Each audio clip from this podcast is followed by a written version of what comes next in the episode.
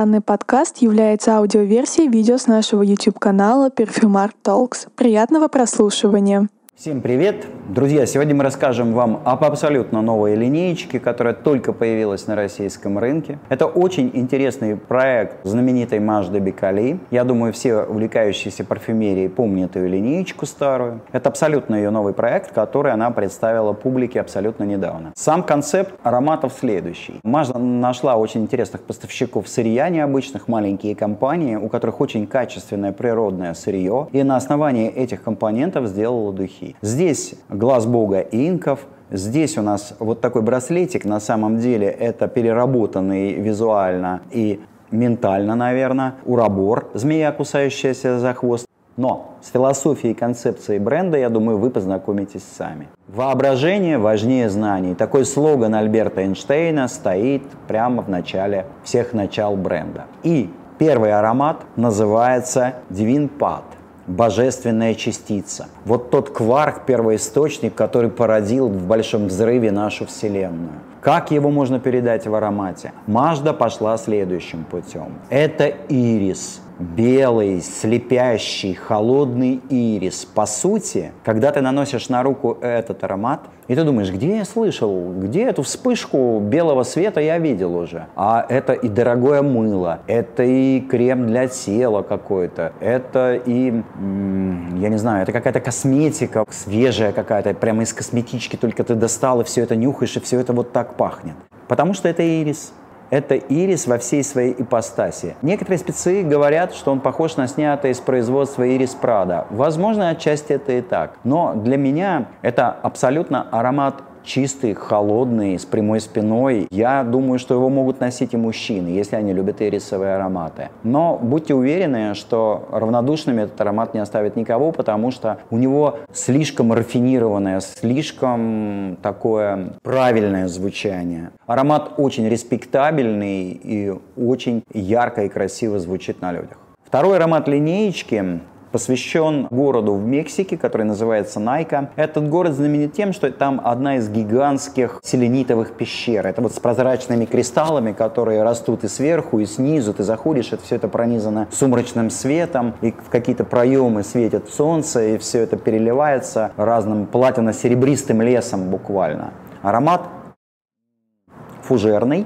И что я хотел бы сказать, здесь просто буйство гвоздики и розового перца. При всей горечи, которая сопутствует аромату, она все-таки утонченная. И у него как будто бы инь и янь. Он вначале вроде говорит нам о женском, а заканчивается мужским. Но это не разрывные два аромата. Это как бы станут двое одна плоть. Это когда мужчина и женщина, вот те самые инь и янь, слились воедино. Поэтому аромат...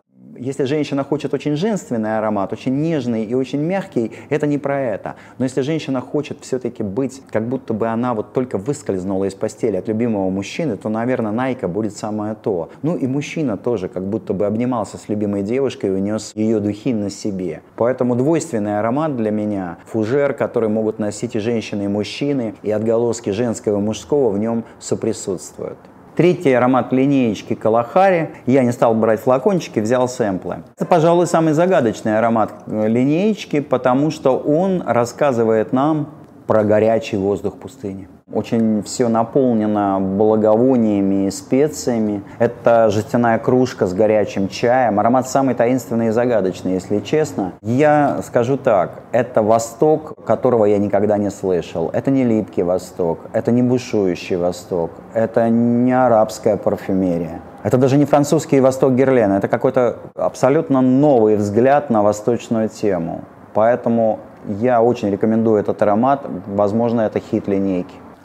Я покажу картиночку. Кстати, сэмплы повторяют картиночки внутри коробочек. Сами коробочки массивные. Эти ароматы очень приятно будет дарить, потому что они сделаны очень основательно, добротно. Это хороший подарок. Это прям основательно. Вот вы открываете и понимаете, что да, эта вещь. А сам аромат — это запах яркой теплой мимозы с эланговым водопадом, такой эланговой водой, с амброво-пачульной базой. Очень теплый. Это не холодная наша мимоза, которую дарят на восьмое марта, не пронзительная. Это мимоза пышная, горячая даже немножко, южная, в теплом воздухе. Аромат, безусловно, женственный для меня, поэтому я рекомендую его женщинам. Аромат очень тонко меняющийся, очень красивый. И пятый аромат линеечки, который называется «Бездна». У него такая вот темная картиночка. Этот аромат возвращает нас в девяностые, переосмысленные девяностые. То есть это аромат на тему свежей минеральной такой структуры, с солинками, с искринками, он с древесной базой, но это вот как свежак, который вот, наверное, вышел в две тысячи девятнадцатом году. Все-таки он уже утяжеленный, он уже усложненный, он не просто там свежеминеральный, как раньше свежачки делали, да, такие чистенькие и выстиранные. Он все-таки наполнен специями, наполнен древесинкой. Аромат очень интересный и подойдет обоим полам, когда захочется чего-то такого в духе девяностых, но из сегодняшнего дня взгляд. Вот такая линеечка, про которую можно рассказывать долго, но мы сами ее еще не носили на себе. Ну вот кроме двух ароматов я их хорошо поносил, поэтому буду тестить, буду пробовать, и если кому-то что-то нужно будет рассказать более подробно об ароматах, мы всегда открыты и можем поделиться своими ощущениями, вдруг они будут созвучны с вами или помогут вам в выборе. По сути, все равно личное восприятие играет самую важную роль. Мы можем только посветить фонариком, а вы будете уже говорить: так, левее, так, правее, вот я нашла свой аромат, или вот наконец-то я нашел то, что я искал. Всем пока, обращайтесь, мы вас любим.